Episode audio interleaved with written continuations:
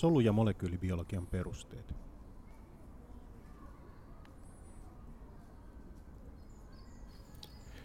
Monet biomolekyylit, kuten sokerit, proteiinit ja nukleinihapot, ovat polymeerejä, joissa yksinkertaisia komponentteja on yhdistetty poistamalla niiden välistä vettä dehydraatiolla. Tällöin toisesta komponentista poistetaan yleensä alkoholiryhmä ja toisesta vety. Tälle vedyn poistamiselle on käänteinen reaktio hydrolyysi, joka pilkkoo yksinkertaisten sokereiden tai yksittäisten amino- tai nukleinihappojen välistä sidoksia ja kiinnittää irronneisiin osiin vetyä ja happea. Sokerit, eli hiilihydraatit, ovat hiiliketjuja, joiden jokaiseen hiileen on kiinnittynyt joko alkoholi- tai karbonyyliryhmä. Runsas happimolekyylien määrä tekee yhdisteistä vesiliukoisia. Karbonyyliryhmä, jossa happi on kaksoissidoksella kiinni hiilessä, voi sijoita joko hiiliketjun päässä tai keskellä, jolloin puhutaan aldooseista ja ketooseista. Lisäksi hiiliketjun pituus voi vaihdella. Mikäli hiiliketju ei ole yhdistynyt muihin ketjuihin, puhutaan yksinkertaisista sokereista. Niiden erikoisuutena on niiden mahdollisuus muodostaa renkaita alkoholiryhmän hyökätessä karbonyylihiileen ja vetyatomin siirtyessä molekyylissä. Reaktio on palautuva, mutta useimmiten yksinkertaiset sokerit havaitaan hiilen ja hapen muodostamina renkaina, joissa jokaisesta renkaan hiilestä lähtee alkoholiryhmä joko suoraan tai metylin välityksellä. Erikoisinta renkaan muodostuksessa kuitenkin on se, että sama molekyyli voi tehdä renkaita eri tavoin, jolloin esimerkiksi kuulen, kuuden hiilen pituinen glukoosi voi muodostaa viiden tai kuuden atomin kokoisia renkaita. Lisäksi renkaan syntyessä siihen kiinnittyneet alkoholiryhmät voivat sijaita joko renkaan tasossa tai sen ylä- tai alapuolella, millä puolestaan on vaikutuksia pitempien sokereiden valmistumisella. Kun kaksi yksinkertaista sokeria yhdistyy, reagoi toisesta sokerista renkaan happiatomin vieressä oleva hiileen liittynyt alkoholiryhmä ja toisesta sokerista mikä tahansa OH-ryhmä. Tällöin voi muodostua erilaisia eri yhdistelmiä, esimerkiksi glukoosille 6. Vielä kun muistetaan, että OH-ryhmät voivat sijaita renkaassa eri asennoissa, huomataan, että sokereilla on helppo rakentaa hyvinkin erilaisia rakenteita. Seikka, mikä, mitä käytetään paljon apuna esimerkiksi solujen tunnistamisessa. Tunnistamisen lisäksi sokereita liitostavalla voidaan vaikuttaa myös pitkäketjuisten sokereiden muotoon ja käytettävyyteen. Kasveilla on kahta varastosokeria, tärkkelystä ja amylopektiiniä, joista jälkimmäinen muistuttaa eläinten varastosokeria glykogeenia. Sekä amylopektiini että glykogeeni haaroittuvat, eli osasta sokerirenkaista on kiinnittyneenä kolmas sokeri, jolloin makromolekyylin rakenne muistuttaa jossain määrin palloa. Kasvit ja jotkut eläimet käyttävät myös eri tavoin ketjuttunutta sokeria, selluloosaa, joka muistuttaa suoraa, jäykkää ja kestävää molekyyliä. Koska selluloosan sokerit ovat eri tavalla kiinni toisissaan, tarvitaan niiden pilkkomiseen erikoisia entsyymeitä, joita esiintyy ainoastaan harvoilla yksisoluisilla. Siksi kasvien kuidut ovat niin huonosti sulavaa ravintoa.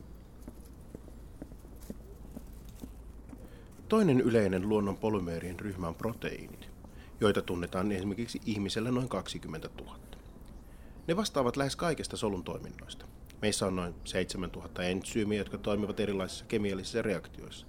6000 säätelijää, jotka vaikuttavat geenien toimintaan, 2500 siirtejä, jotka aiheuttavat, auttavat aineiden liikuttamisessa solukalvon läpi tai kuljetuksessa veressä, vajaat 2000 rakenneproteiinia, jotka pitävät solujamme koossa – suunnilleen 1600 reseptoria, jotka tunnistavat erilaisia aineita ja saman verran molekyylejä, jotka toimivat reseptorin ja lopullisen solureaktion välisessä signaaliketjussa. Proteiinit koostuvat aminohapoista, joissa nimensä mukaisesti on sekä amino- että happoryhmä. Näiden välille jää yksi hiili, johon on liittyneenä vaihteleva joukko sivuketjuja.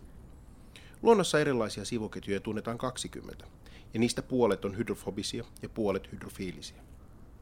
Yksinkertaisin tapa vesiliukoisuuden tunnistamiselle on katsoa, onko sivuketjussa happi- tai typpiryatomeita.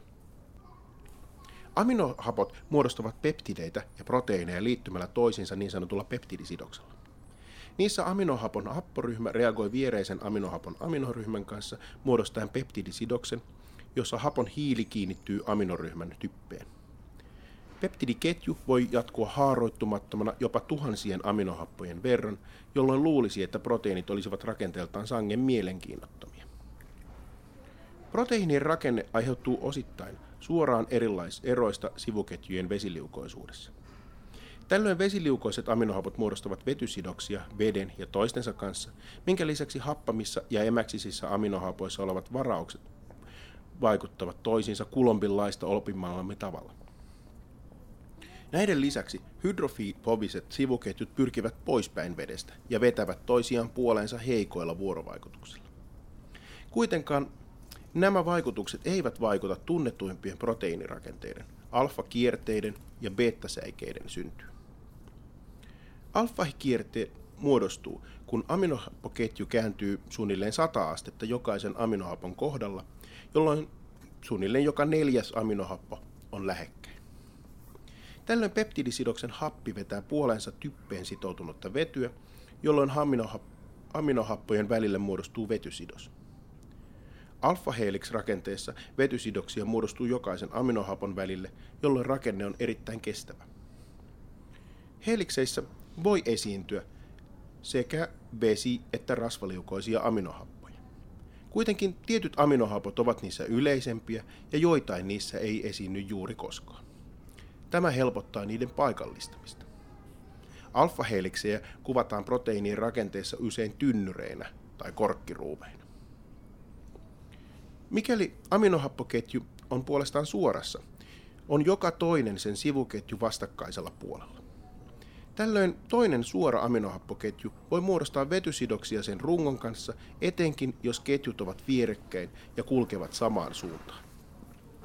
Nämä beta-säikeet muodostavat siis tasomaisia rakenteita, jotka voivat kuitenkin kaartua useiden säikeiden yhtyessä. Sen lisäksi, että beta-säikeet, jotka kuvataan usein nuolina, luovat proteiinille paljoltisen kolmiulotteisen rakenteen, ne ovat myös tärkeitä proteiinin toiminnan ymmärtämiselle koska ne tuovat aminohapposekvenssissä kaukana toisistaan olevia aminohappoja lähekkäin. Kun heeliksit ja säikeet muotoutuvat, voivat hydrofiilisyyteen, varauksiin ja hydrofobisten osien heikkoihin vuorovaikutuksiin perustuvat voimat muokata proteiinille sen lopullisen rakenteen. Tällöin hydrofiiliset aminohapot tekevät toistensa ja ympäröivien vesimolekyylien kanssa vetysidoksia, Varautuneet osat vetävät vastakkaismerkkisiä varauksia puoleensa ja hiiliketjusivuketjut pakkautuvat mahdollisimman kauas ympäröivistä vesimolekyyleistä. Näiden lisäksi laskostumisessa lähekkäin tuomat rikkiä sisältävät kysteiniaminohapot tekevät vahvoja rikkisiltoja, jotka lukitsevat proteiinin taipumisen.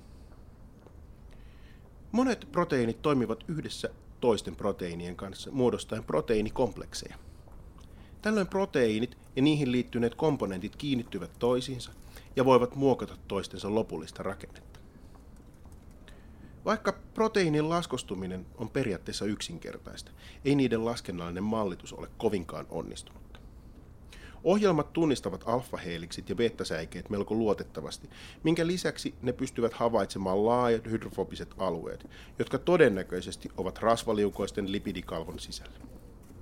Tämän lisäksi proteiineilla, jotka ovat rakenteeltaan lähellä jotain tunnettua proteiinin rakennetta, voidaan kolmiulotteinen rakenne selvittää ainakin jossain määrin laskennallisesti. Kuitenkin usein todellisen kolmiulotteisen rakenteen selvittäminen vaatii kokeellisia mittauksia. Yleisin tapa proteiinin rakentaan selvittämiselle on proteiinikristallografia. Siinä proteiini eristetään ja kiteytetään eräänlaiseksi suolakiteeksi – Suolakidettä pommitetaan eri suunnilta röntgensäteillä, jotka heijastuvat atomeista. Tällöin saadaan selville elektronitiheys proteiinin eri alueilla, mistä voidaan päätellä proteiinin atomirakenne. Toinen uusi tapa rakenteen selvittämiseksi on elektronimikroskopia. Siinä jäätyneitä proteiineja pommitetaan elektroneja. Tällöin voidaan saada proteiinin rakenne selville ilman aikaa vievää kiteytystä, jolloin rakenteita voidaan saada samasta molekyylistä useita. nämä erilaiset rakenteet edustavat proteiinin liikkeitä. Kuitenkin elektronimikroskopian rajoituksena on sen resoluutio. Sillä ei monestikaan havaita sivuketjuja, jolloin se ei ole niin tarkka kuin proteiinikristallografia. Kolmas tapa erottaa proteiinin rakennetta eroaa edellisistä siinä, että siinä tulokseksi ei saada selkeää atomirakennetta. NMR-menetelmässä, jossa mitataan atomiytimen magneettisia ominaisuuksia, saadaan tulokseksi kaksiulotteinen kartta, jossa jokainen täplä edustaa jotain yhdisteen atomia. Tällöin olosuhteita muuttamalla voidaan havaita esimerkiksi proteiinin aktivoitumisen aiheuttamat muutokset atomien siirtymisinä. Mikäli täplien edustamat atomit voidaan identifioida, voidaan saada selville proteiinin ja sen osien liikkuminen proteiinin toiminnassa. Rakennetutkimuksen lisäksi proteiinin toimintaa testataan todella paljon mutaatioilla.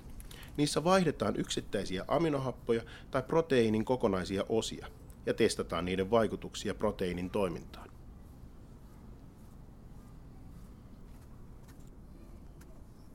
Nukleinihapot, kuten DNA, on helppo mieltää polymeereiksi, pitkäksi nukleotidien ketjuksi.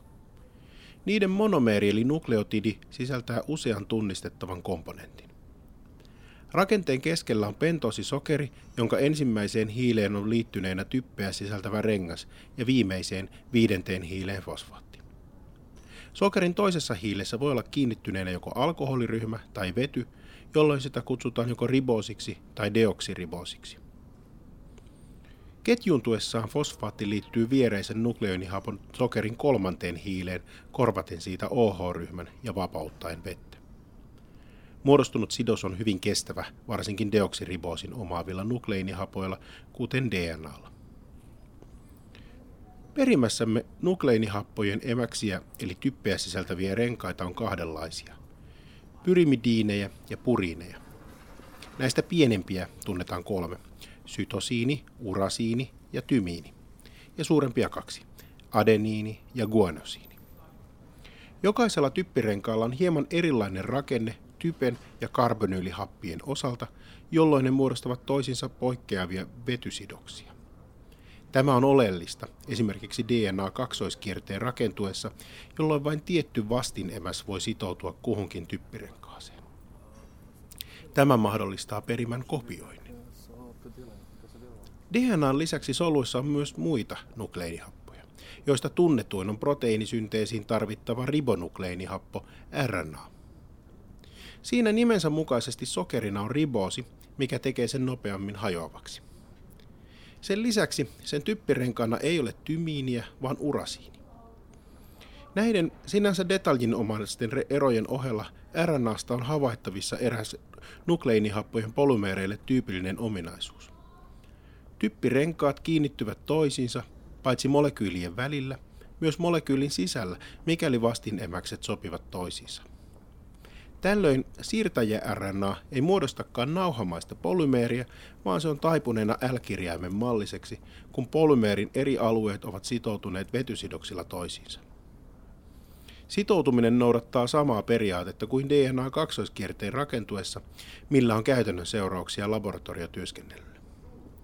Lyhyet DNA-pätkät, joita käytetään esimerkiksi geenien monistamiseen, voivat muodostaa itsensä kanssa toimimattomia luuppeja – mitä pyritään välttämään DNA-pätkien suunnittelussa. On myös muistettava, että DNA- ja RNA-polymeerien lisäksi nukleinihappoja tunnetaan myös yksittäisinä ja muutaman nukleinihapon molekyyleinä. Meille kaikille lienee terminä tuttu energiamolekyyli ATP, joka, jonka lyhenne muodostuu sanoista adeniinitrifosfaatti. Toinen energiametaboliassa vastaan tuleva nukleinihappo on NADH, Siten elämän kannalta nämä solun tumasta löytyneet hapot ovat kaikin puolin erityisasemassa.